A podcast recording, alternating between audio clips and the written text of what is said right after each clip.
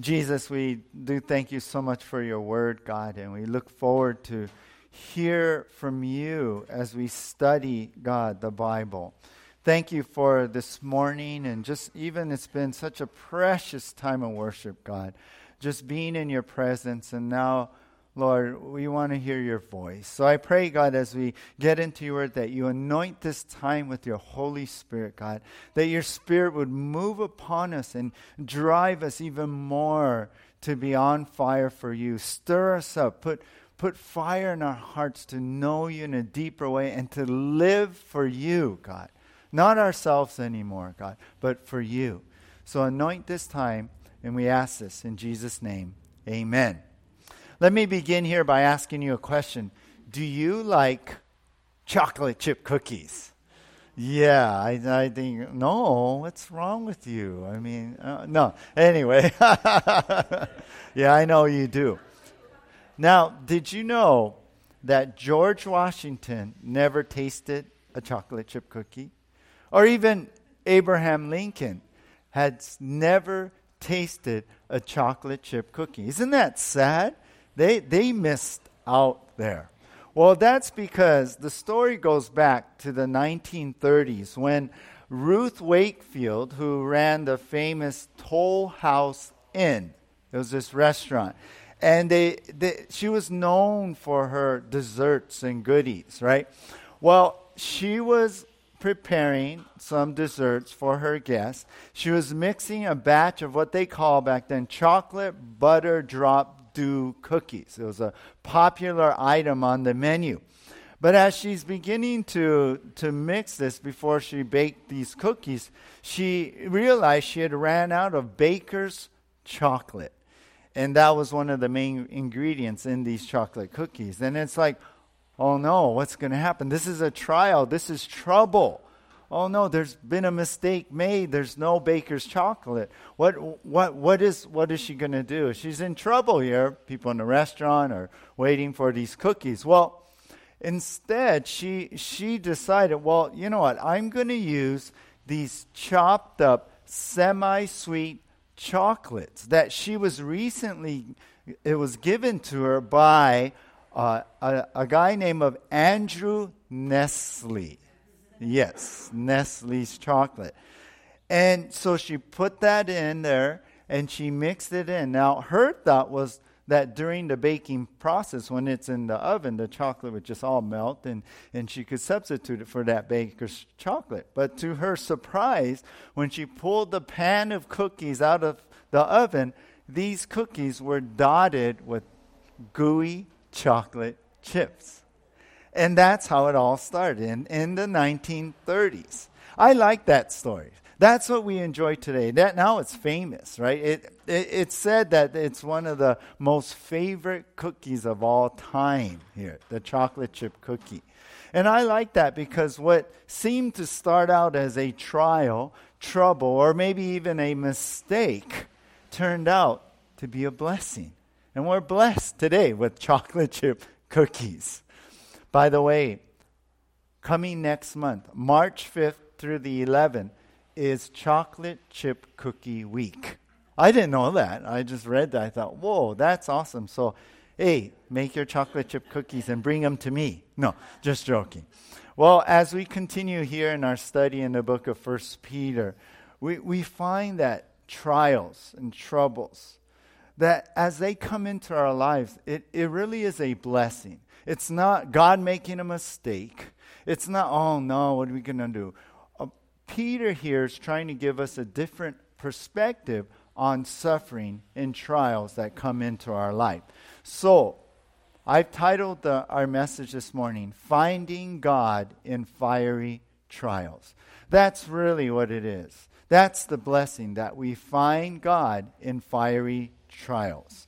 Now we're going to be studying 1 Peter chapter 4 from verse 12 through 19. We're going to finish this chapter. And there's four points here we're going to see. Number one is don't be surprised. Then don't lose the joy. Don't suffer for wrong. And lastly, don't forget to trust God. So that's our four points we're going to see. Let's begin with number one now. Number one, don't be so surprised. Don't be so surprised. Look at verse 12 for this section. Verse 12. It reads here, 1 Peter chapter 4, verse 12. Beloved, do not be surprised at the fiery trial when it comes upon you to test you, as though something strange were happening to you. We'll stop there. Now, Peter begins to address his readers here. And I love how he starts here in verse 12. He says this one word, beloved. Beloved. Now, we come across that word before in this book. And if, if you remember, it means loved by God. And I think this is great that as he's going into what he's going to talk about here in this section, he's saying, hey, you guys, you're loved by God. You're beloved by God. You're the beloved ones. Because when we get into trials, sometimes we could think, well, God, do you really love me still? Is really this thing that's happening? I, I, I'm not sure. So he starts with this to, to, to take away all doubt and says, Look, you're loved. You're loved by God. He's saying, Look, the suffering and the trials, you know, it doesn't mean that God doesn't love you anymore. He's saying, no matter what happens, you know what? You are still his what? Beloved. And understand that today. If, if there's one word today that, that you can take home, hear God telling you, beloved. You're my beloved. So he goes on here in verse 12 and he says, Do not be surprised at the fiery trial. And this is where I get my title, right? Finding God in fiery trials. So here is Peter saying, Don't be surprised. Don't be so shocked that you're going through this trial. Don't be surprised, like, Whoa, what's going on? Because you're going through this fiery trial. And that really talks about extreme troubles, right? Going through the fire, so to speak. Hard times, painful times, times of suffering. And in particular, here, these guys are going through persecution. And so their whole life is being uh, upended, yeah, upside down. Losing homes, jobs, society is looking down upon them. You got to understand, remember when, when Peter wrote this epistle, it, it is 64 AD. And on July 19th, 64 AD, AD, Nero, Caesar Nero, set Rome on fire, burned down Rome. He had his soldiers go out. Now, he wanted to make a whole new Rome. He didn't like the old one. And most of the buildings were made out of wood. I, you could picture like apartments made out of wood. People lost everything. Everything was burned down. Well, they didn't like this. They, they you know, everyone knew it, it was Nero, but Nero tried to divert all the blame and animosity toward the Christians, and it worked. And he, remember the stories I would tell you, he would take a Christian, Christians and and and uh, dip them in tar and put them up, uh, tie them up on a pole and light them like torches in his garden. I mean, this is how bad it was the whole Colosseum thing and bringing them to the lions to be eaten and all of that. That's what was going on. And so society already wasn't happy with the Christians, but now even more, there's more animosity, there's more persecution going on. And so here's Peter saying, Hey, don't be surprised about this. Don't be surprised that this is going on. He's saying, Look, uh, animosity, persecution, you know, it's what every believer goes through. It's every person who believes in Jesus, they're going to go through persecution. Why is that? Because Jesus was persecuted. Remember, Jesus said, He said, if, if they persecute me, they're going to persecute you, John 11. If they hate me, they're going to hate you. And we all know 2 Timothy 3.12, I say this a lot.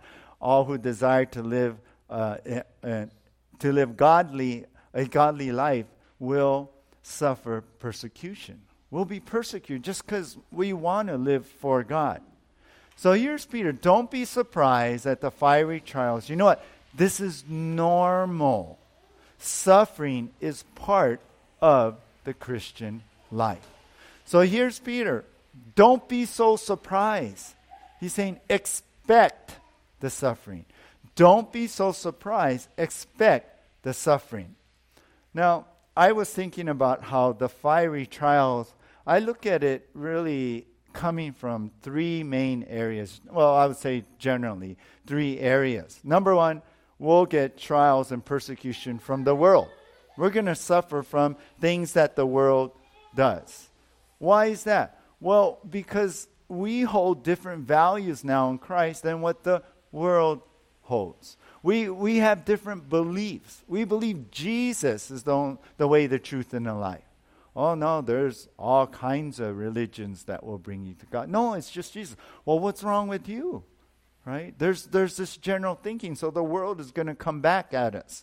They don't like that. Well, we, we like the Bible. We go to church and study the Bible. What? The Bible is this old ancient book. You guys are crazy. There's new philosophies out there. They don't like that we hold to the morals in this book of what God has, say, designed marriage, right? Genesis, with a man and a woman. They don't like that. And so society is going to come against us. They don't like that we even take a stand and don't what? It's the word tolerate. Yeah. Which to me is crazy because they're saying, well, you guys don't tolerate. Well, well, you guys don't tolerate me, right? So the world will come, per, uh, from the world will come persecution and will suffer at the hands of the world. And another area we suffer is the sins of others. Think about that, right? The choices and actions of someone else can affect you. We live in what? A fallen world, meaning we live in a world where people sin, where people make bad choices, where people are in bondage to their flesh, the sinful flesh, and what they do can affect our lives too. So we can suffer with that. I mean, we pray for our family members, we pray for our coworkers, we pray for our classmates, we pray that they're saved, but sometimes what they do affects our life, and then we suffer, right? I remember when we lived in Paia, the, the house, um, not across, but right next to, uh, someone bought that house, and I remember the husband got into drugs and addiction. And you can see the pain that the f- two kids and the wife was going through because of his choices there. So we see that. It, it's it's going to happen because we live in a fallen world. And let me give you one more one more place that we get suffering persecution, and of course it's the enemy of our souls, Satan. He's after us. He doesn't like that we have defected from him and his ways and gone to Jesus Christ. He doesn't like that we have now the Holy Spirit in us. We have new life and we know the truth and we want to reach people before Jesus Christ. So he's after us. He's he's trying to get at us. You know, I was reading that one commentator I like this. He said that that um, Satan does not waste his ammunition basically on just the casual Christian. No, his big guns are aimed at those who are committed to storm the gates of Hades. That's how this commentator put it. And go, wow, I love that. Yeah. But think about that, right? I mean, uh, if us that are very committed and we want to surrender our lives to God and we make commitments to study the Word, to pray, to be with God, to be with God's people, to bring the gospel out to, to this world, you know what? The enemy's going to target us, you and I. And so we're going to be persecuted. We're, we're going to go through suffering that he's going to bring upon us to try and stop us from doing what God wants us to do. So Peter's like, hey, don't be surprised. Expect the suffering, it's going to happen. But you know what? Jesus is greater, isn't he? Right? I, I always hold on to what he said. He said, In the world, you're going to have what? Tribulation. But take heart. I have overcome the world. John 16 33. So don't be so surprised. Expect the suffering. Now he goes on here in verse 12. He said, Don't be surprised at the fiery trial when it comes upon you to test you. Let's, let's look at that for a moment.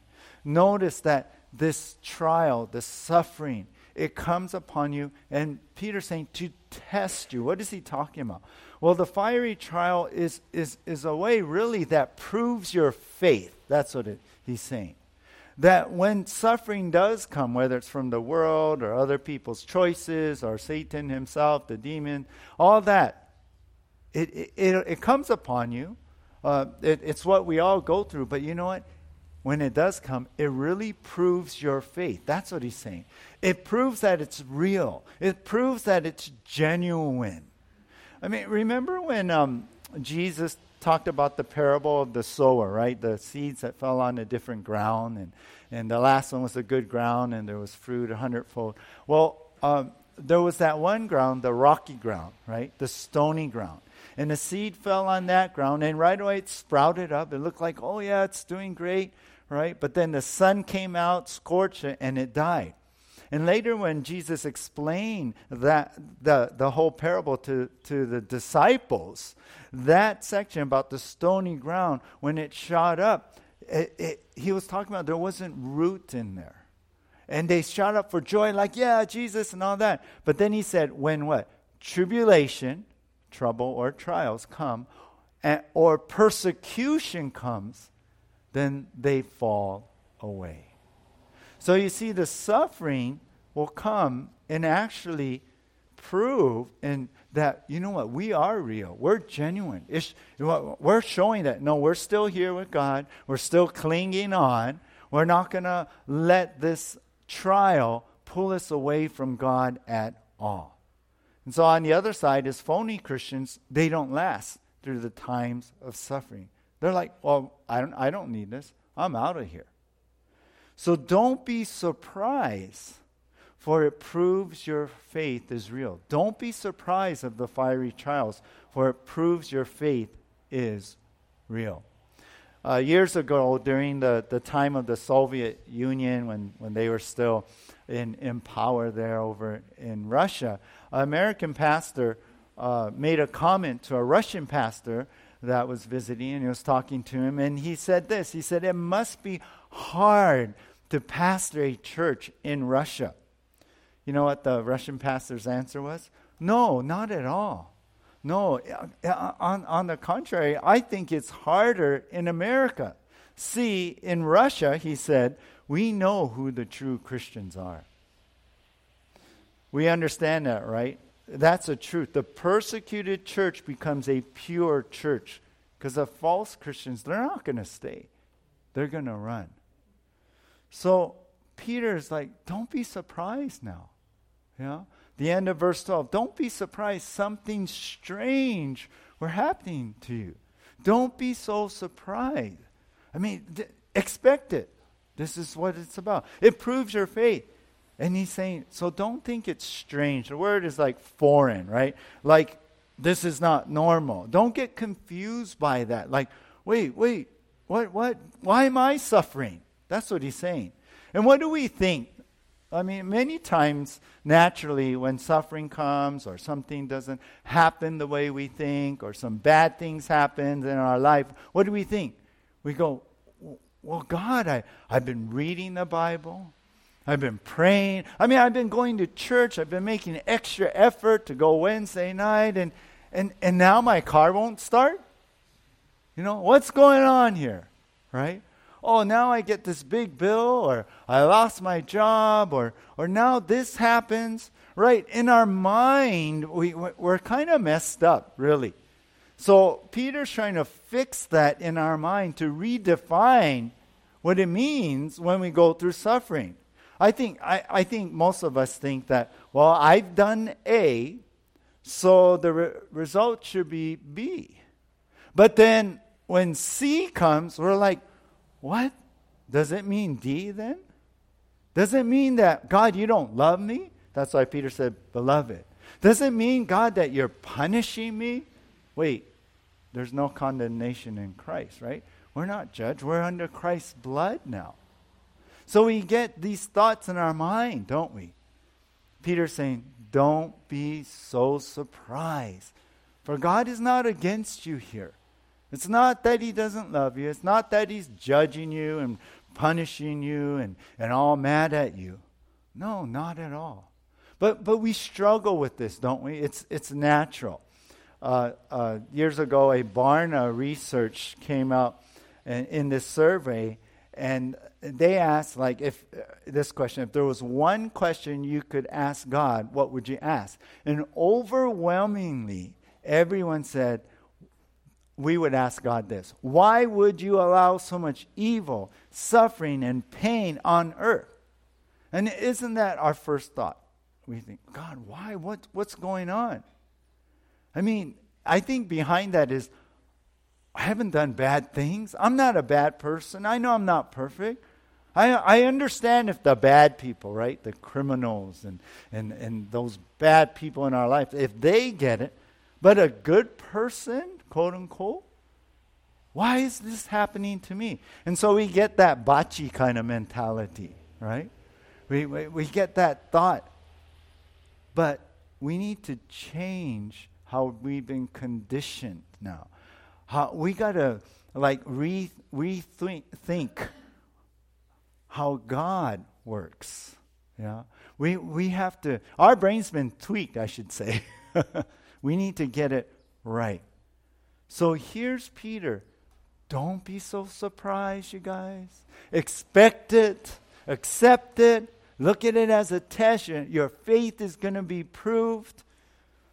No, let this debilitate, debilitate you, but let it liberate you from false thinking. That's what we got to do. Also, J. Oswald Sanders said this every adverse experience, when rightly received, can carry its quota of good. And I want to put that up front because we're going to unfold that thought uh, as Peter goes on. But, but every adverse experience, when you can accept it, expect it, receive it, see it in a special way, you know, there's a quota of good in there. We can be finding God in fiery trials. Let's go on. Number two, don't, don't lose the joy. Our first point was don't be so surprised, but secondly, don't lose the joy. We're going to cover verse 13 and 14 here. Take a look at these verses. It says, But rejoice in so far as you share Christ's sufferings, that you may also rejoice and be glad when his glory is revealed. If you are insulted for the name of Christ, you are blessed, because the Spirit of glory and of God rests upon you. All right, here's Peter saying, Look, don't be so surprised, but you know what? rejoice. Don't be surprised of the fiery trials, trials. But you know what? Don't fear it. Don't be go ah confused, but rejoice. That's the attitude to hold to. Uh, Jesus even said, if you're persecuted in Matthew uh, 5:12, he said, "Be glad, rejoice, and be glad." But but how? What what? That's hard. I mean, that's hard for me. like, okay, I, you know, I'll force my smile, oh, you know, kind of thing. No. What is he talking about? Well, take a look at verse th- 13. There's three things he's going to bring up. Understand this, first of all, but rejoice insofar as you share Christ's suffering. In other words, you're sharing in the suffering that Christ went through. Now, we're not talking about the atonement for our sins. We, we cannot atone for our own sins, and we are not helping the world atone for our own sins. Christ did that alone. But what he, he's talking about is how Christ suffered for the good that he did. He didn't do any wrong, he didn't do any bad, but he still suffered and went through that because the world didn't like that. And as I talked about, the world doesn't like a lot of stuff that we do. Same as Satan, right? So as Christ suffered, so we suffer. And we actually, in that suffering, partner with Jesus in that same kind of suffering that we're receiving. Treating, uh, treated, being treated bad for doing good. You know, in one sense, we could say, the enemy or the world can't get to Jesus, so they get to us. So, in a way, it's an honor, like the, the uh, apostle said, we count it worthy that we suffered for your name. And we've talked a lot about this in the past week, so you can go back and listen to those messages if you missed that. But, but, but Peter's bringing that in again, first of all. Look, we share, we have that honor to share in Christ's suffering. Secondly, he goes on in verse 13, he says, That you may also rejoice and be glad when his glory is revealed. Now, when Peter writes here, rejoice and be glad, it, it, it's, it's like he's, he's saying, You're going to really be happy. You're going to be really be joyful. You're going to be real, you're going to really rejoice. I mean, we rejoice because we're suffering for Christ, but guess what? You're going to be really, really rejoicing like another level when what? When his glory is revealed. What's that talking about? That's talking about when we see Jesus, when we get to heaven, when we see him face to face, when Jesus returns. It's, it's that whole idea of coming face to face with Jesus. And you know what that means for us with suffering? It means that we made it through. It means that mission was accomplished. It means that all that we suffered through in persecution, you know what? We believe the truth about Jesus. And here we are with him. That's that idea. And so we're going to be even more joyful that, yeah, we made it. Yeah. Thank you, God. You helped me overcome. I think about the letters to the churches in uh, Revelation 2 and 3. You can go back and read them. And I was just going through each letter in the churches and how many times Jesus says, He who overcomes. He who overcomes.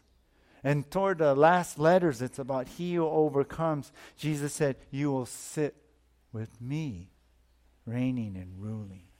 And so we're going to be even more rejoicing, more happy as we look toward the future. And we talked about that last time. And then, verse 14 to 13, Peter says, If you are insulted for the name of Christ, you are blessed because the Spirit of glory and of God rests upon you. And I love this part. So if we're insulted, what? For the name of Christ. Because we believe and we hang on to the name of Christ. When we talk about the name of Christ, it's about Jesus. That's what we're talking about. If you're insulted, if you're put down because you believe in Christ, he's saying you're blessed. You know why? Because God is right there with you. That's what he's saying. Look at the term he uses. He says here in verse 14, because the Spirit of glory and of God you know what? That's an Old Testament thought of the Shekinah glory, of when the, the, the, the presence of God, right, in the wilderness with Israel, how there was a cloud by day, a fire by night, where it re- was with Israel, protecting them throughout this whole journey in the wilderness, providing for them, being with them this whole way. That's the Spirit of God. It's God's presence that's resting on you. In other words, so God's presence is on you even more than ever during the time of persecution. And it means with that strong presence resting on us, we have this already this safe place, this secure place, a place where we can rest. Because God's presence is upon us, is in us. Listen to what MacArthur said. He put it this way The blessing is not subjective happiness, it is an objective presence. I don't know if you understand that. It, the blessing is not subjective. In other words, we're, we do not find joy because of, of the situation. But we find joy in the objective presence, what's outside of the situation, and that is God in us, the presence of God upon us, and that's why we can rejoice even going through the hardest times. Do you understand that? This I love this what Peter is saying. The spirit of glory and of God rests upon you. It's the presence of God inside you, upon you that helps you get through these times. Yeah, it hurts. Yeah, there's there's emotional distress. Yeah, we, we can feel smashed and we, we can start to feel emotional and insecure. We can uh, uh, it's not fun to go through these things. But we find God in the middle of it. And we find our safe place in Him. We find our peace in Him. We find that rest and, like, oh, Lord, You're my refuge. Yeah? You're my strength. So here's Peter. Don't lose the joy. Don't lose that joy of honoring Jesus. That, that you have the honor to suffer in the same way he did. That you're taking those hits for Jesus. Don't lose the joy and find the presence of God right there with you. There was an ad placed in the Lost and Found, and uh, uh, it, the, the, the title of this uh, Lost and Found ad in the paper said Lost Dog. And then underneath it said brown fur, some missing due to mange, blind in one eye, deaf, lame leg due to recent traffic accident, slightly arthritic. Goes by the name of Lucky. It seems so contradictory, doesn't it? But sometimes we say the same thing, right? We go through some uh, trial or suffering, we go, How did I get so lucky, right? But the reality is, no, you are blessed as we identify with Christ in his suffering. As we're giving this, given this extra measure of the Holy Spirit in the presence of God to get through these times. So you are maybe not lucky, but blessed. Blessed. Don't lose the joy then. Well, don't be so surprised. Don't lose the joy. And how what's another way we're finding God in fiery trials? So number 3 is don't suffer for wrong. Don't suffer for wrong. And here we're going to uh, look at verses 15 through 18, our biggest section here. But first, take a look at verse 15. It says, But let none of you suffer as a murderer or a thief or an evildoer or as a meddler. So here Peter's basically saying, look, look, it's, it's one thing if you suffer for, for sinning. Don't do that. Yeah, don't suffer as a murderer or a thief, like, like, like a criminal behavior. Don't, don't do that. Or evildoer. Don't do evil things, wicked things. Or a meddler, someone who pries into others' people's affairs. So you intrude. Really, I think about this this way you intrude on things that really are, should be left to God yeah, for Him to take care of. So don't be a meddler in that way. Don't be basically a constant trouble maker. That's what Peter's saying. So don't suffer for your own wrongdoing. Don't suffer for wrong.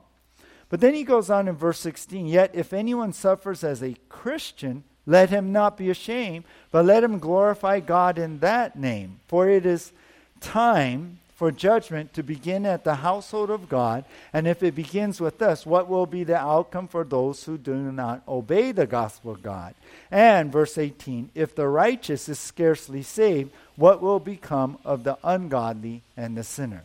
So here, Peter's saying, look, you know, if, if you do suffer, like, don't let it be for wrong. I mean, the consequences that come from that.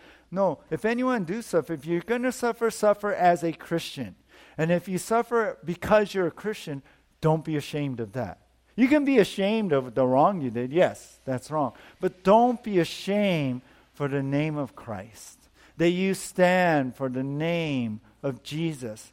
But you know what? Glorify God in that name. Stand up for that name. We know who Jesus is. We know the truth of Jesus. And so we're going to stand in this crazy world, even if it means persecution and suffering, for Jesus and glorify his name and never stop glorifying his name. The interesting thing here in this passage is that in verse 16, Peter uses the word Christian actually. And if you notice in the Bible, you don't see that a lot in the New Testament because back then, Christian, which, which means Christ like or little Christian, it was more a derogatory name. It was, it was, to, it was an insult oh, you're just a Christian. It was a put down. Today, it's a badge of who we are. But back then, in the early church, it, it was like someone putting you down. So Peter's like, don't be ashamed of being a Christian. Yeah? Don't be ashamed of, of standing for his name, Christ. That's what he's saying. Be ashamed of doing wrong, but not for Jesus, not for his name.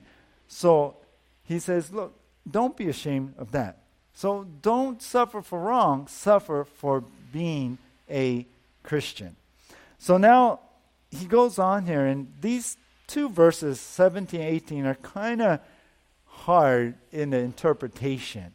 And let me give you the best of what I believe is being said here. So he goes on, he says, For it's time for judgment to begin at the household of God. What he's saying is, look, it's time. And what did he say way back in verse 7? The end of things is at hand, right? Christ is coming soon.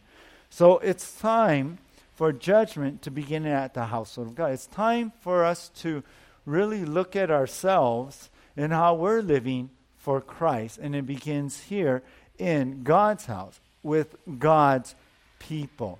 It, it, it's sort of an Old Testament concept where purging, whenever God starts purging sin, it really starts with God's people and it moves out from there out into the world.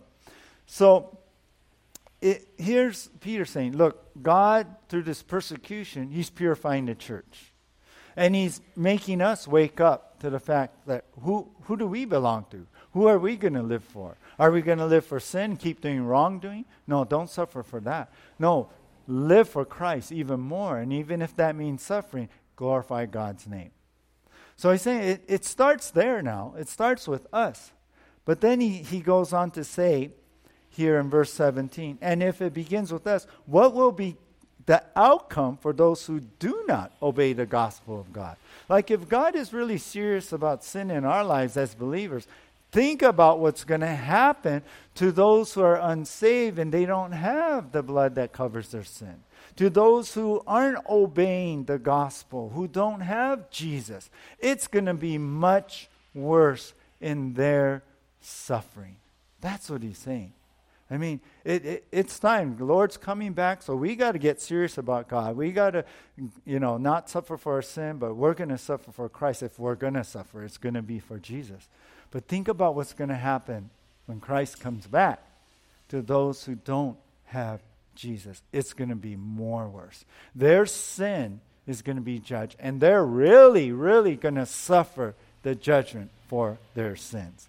And then in verse 18, he says, And and, and notice it's in quotes. If the righteous is scarcely saved, what will become of the ungodly and the sinner?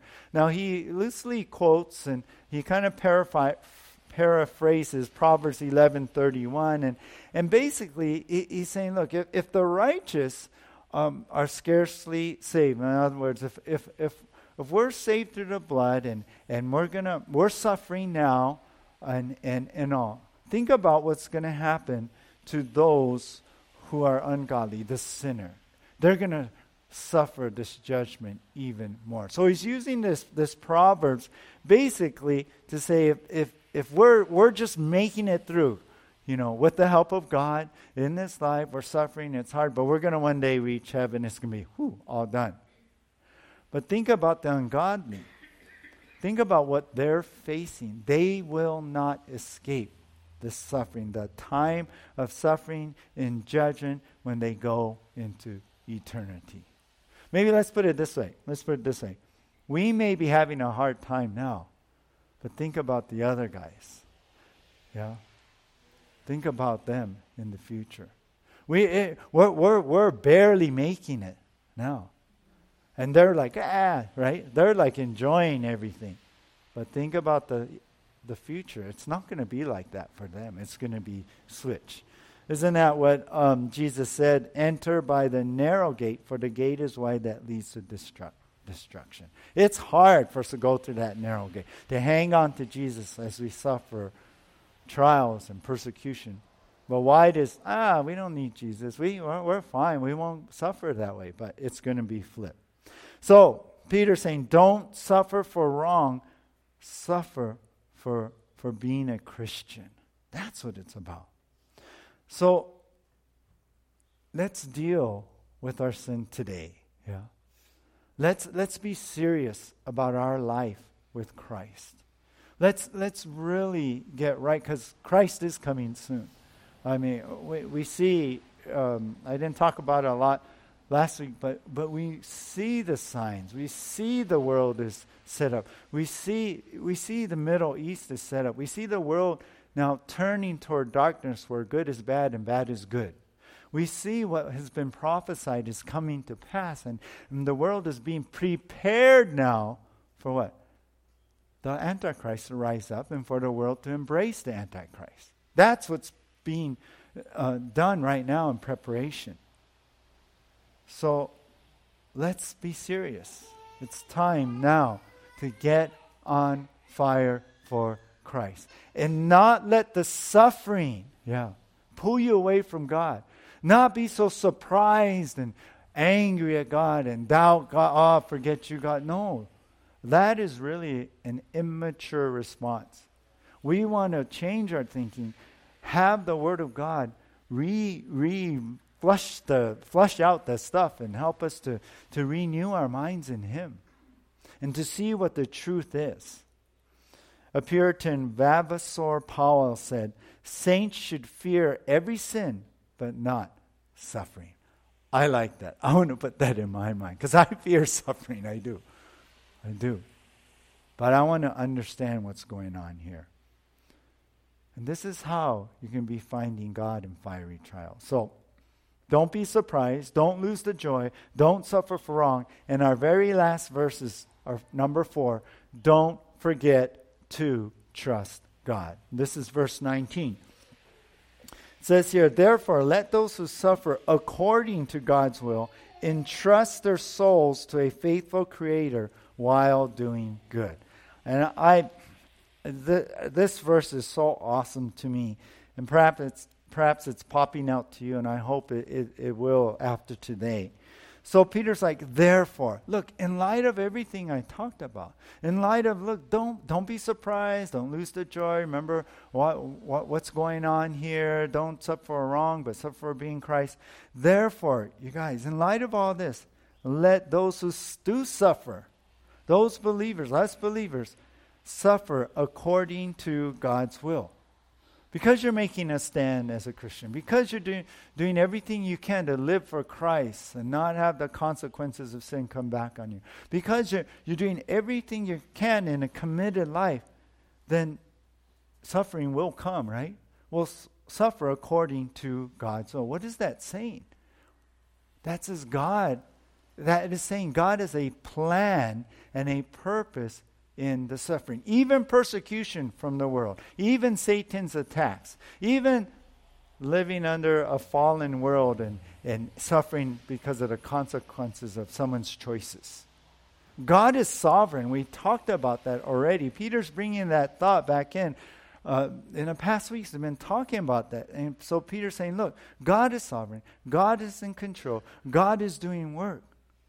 So, suffer according to his will. Accept it. Give to it. Trust God in it. That's what he's saying. Remember, there's no rainbow without the rain, without the storm. That's when we see the rainbow. So, because we're suffer according to God's will, his plan, his purpose, he says, entrust their souls to a faithful creator while doing good. Keep doing that good. Keep following Christ. Don't give up on that. And trust. Trust God with your life. Trust God with, uh, and trust your souls, in, in other words, and trust your whole life to the Lord. And trust, and I like what he says here, entrust your life to a faithful creator. Who is God? He's the one who created everything. We talked about this the other day. He, the deists believe he, God created everything and just wound up the clock and let it run. That's not the God we know. The God we know is intimately involved in our lives. He is our creator. Not only did he make us, yeah, but he created new life in us, right? When we came to Christ. So he is the one who knows everything about us, will keep us together, will, will get us through, and will be able to strengthen us. And in the end, our life with Him will still be there. No worries, you guys. No worries. Remember, He loves you, and you're the object of His love. And so He will not let you down. He knows every detail of what's going on. He knows why. He knows how it happened. He knows the order of events. He knows the intent of those coming after you. He knows the choices that ha- of the other person that has ha- affected you. He knows then how to help you. He knows your needs. He knows exactly what to say to you. He knows how to get you through. He knows how oh, eh, to what instruction to give you and what to do in the middle of all this. That's our God. So here's Peter. Don't forget to trust God with your life. I think we forget. That's why I put it that way. I think when problem comes and trials come, we forget. We get so focused in on how bad it is. We get so focused in on how it's affecting me. We get so focused on the emotion and the pain and the hurt and how hard it is that we forget wait, God, let me trust you. You're doing something. Maybe I can't see it, but you're doing something. And eh, Lord, if there's something I need to learn, then let me learn it, right? And if there's anything, we have to learn to trust God. We have to learn to re- rely on His strength, not our own. We have to learn to, to trust Him in that if I, even if I can't figure it out I can't see it, it's good enough that God knows. The Puritan Erwin Lutzer said, God often puts us in situations that are too much for us so that we will learn that no situation is too much for Him. Isn't that great? That's, if anything, we can learn is that God is in in this.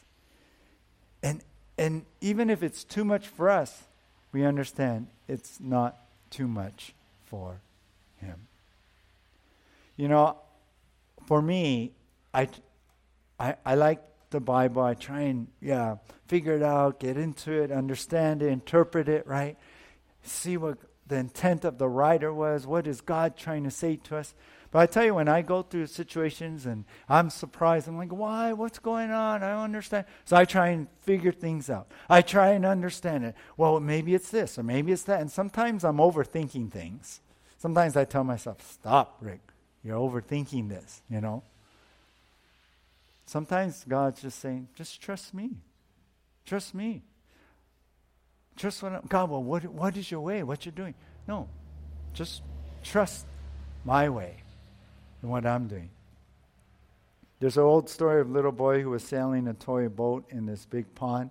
The wind took it into the middle of the, the this pond and the, and the wind stopped. And so the boy was distraught. He couldn't reach the boat, he couldn't get to it. So he asked the older boy nearby for help. And without a word, the old boy began to pick up big rocks and was throwing it at the boat. And the boy, little boy's like, ah, oh, he, he went crazy. Like, what are you doing? What are you doing? He started to scream when he seen the rocks, right, uh, falling near the boat, like it's going to sink his precious boat. But then he noticed the rocks weren't hitting the boat. They're falling on the other side of the boat and making little waves, pushing the boat little by little toward him until the boat finally reached the shore and he could pick it up. Sometimes God throws rocks and we're like, what? right? What's going on? What? But he's not throwing rocks at you or whatever's precious to you. Right? He has a divine plan. If anything, He's bringing you closer to Him. Listen, God will never leave you nor forsake you. Know that today. We say it a lot, but don't let that become something, yeah, yeah, I heard that. No, let, let it be something precious to you. Jesus is and will and has been always with you. I'll close with this. Perhaps you heard this, seen it before. Maybe you have it on your wall, but I believe it needs to be said again. I think I was thinking, wow, through all these years been preaching, I think I quoted this poem maybe three, or this will be the third time, but but you need to hear this, you guys, and you know this. It, it it's written by Mary Stevenson, and it's called Footprints in the Sand. One night I had a dream. I dreamed I was walking along the beach with the Lord. Across the sky flashed scenes from my life. For each scene, I noticed two sets of footprints in the sand, one belonging to me and the other to the Lord. When the last scene of my life flashed before me, I looked back at the footprints in the sand and I noticed that many times along the path of my life, there was only one set of footprints. I also noticed that it happened at the very lowest and saddest times in my life. This really bothered me, and I questioned the Lord about it. Lord, you said that once I decided to follow you, you'd walk with me all the way. But I have noticed that during the most troublesome times in my life, there is only one set of footprints. I don't understand why, when I need you most, you would leave me. The Lord replied, My precious child, I love you and will never leave you. During your times of trial and suffering, when you see only one set of footprints, it was then that I carried you. So let me put that in your minds. Jesus carried you. Jesus is carrying you. Jesus will carry you. So entrust your life to this God who loves us so much. And whenever you go through those fiery trials, understand that that for sure you will be finding God in fiery trials. Let's pray. Jesus, as we close up here, God, my mind just goes to how you have been there for me, Lord. In every situation, every time I thought, I was going to drown, that that was it. You were there. Every fire, God, that I went through, you were there. God, you protected me from harm. Lord, like Meshach and Shadrach and Abednego, the only thing that burned was the ropes, Lord. And I was freed of the bondage of my fear, the bondage, God, of my insecurities, the bondage of my worry and concern. God, because I found you in the midst of the fire. Lord, you are there when the waters rise, when the fires come. God, the fire won't harm us, Lord. The waters won't, won't overcome us. And so, no matter what, even today, God, as I remember the past, I remember today that you will still be there. And in the midst of it all, even though I don't like it, I don't want to go through it, I hate suffering, I hate pain, God, you're there. And if anything, God, may I find and focus on that one thing. May I connect to you, God. And then I'll have peace and I'll know I'll get through. I pray, Holy Spirit, for anyone here in this room and connect online that you would reassure them right now that you are there right now. That by the touch of your Spirit, God, that we would sense you. Not just emotion, not just a feeling, but something deeper inside of us because you live inside of us. So, Lord, our commitment is to you to keep going, to not give up, to keep pressing on, to move forward in our lives with you, to push through whatever Satan's trying to push at us, God. But that it would be done in your strength, Lord. Our strength would be your strength. Our weakness would be your strength, Lord. God, help us to set our eyes focused, locked on you. That just as Peter did in the middle of the storm, that we would walk on water. God, we look to the past and seeing how good and how wonderful and how faithful you are a faithful creator, God. And we know that past experience, Lord, the past record tells us that today and in the future, you will be here with us. In Jesus' name, amen.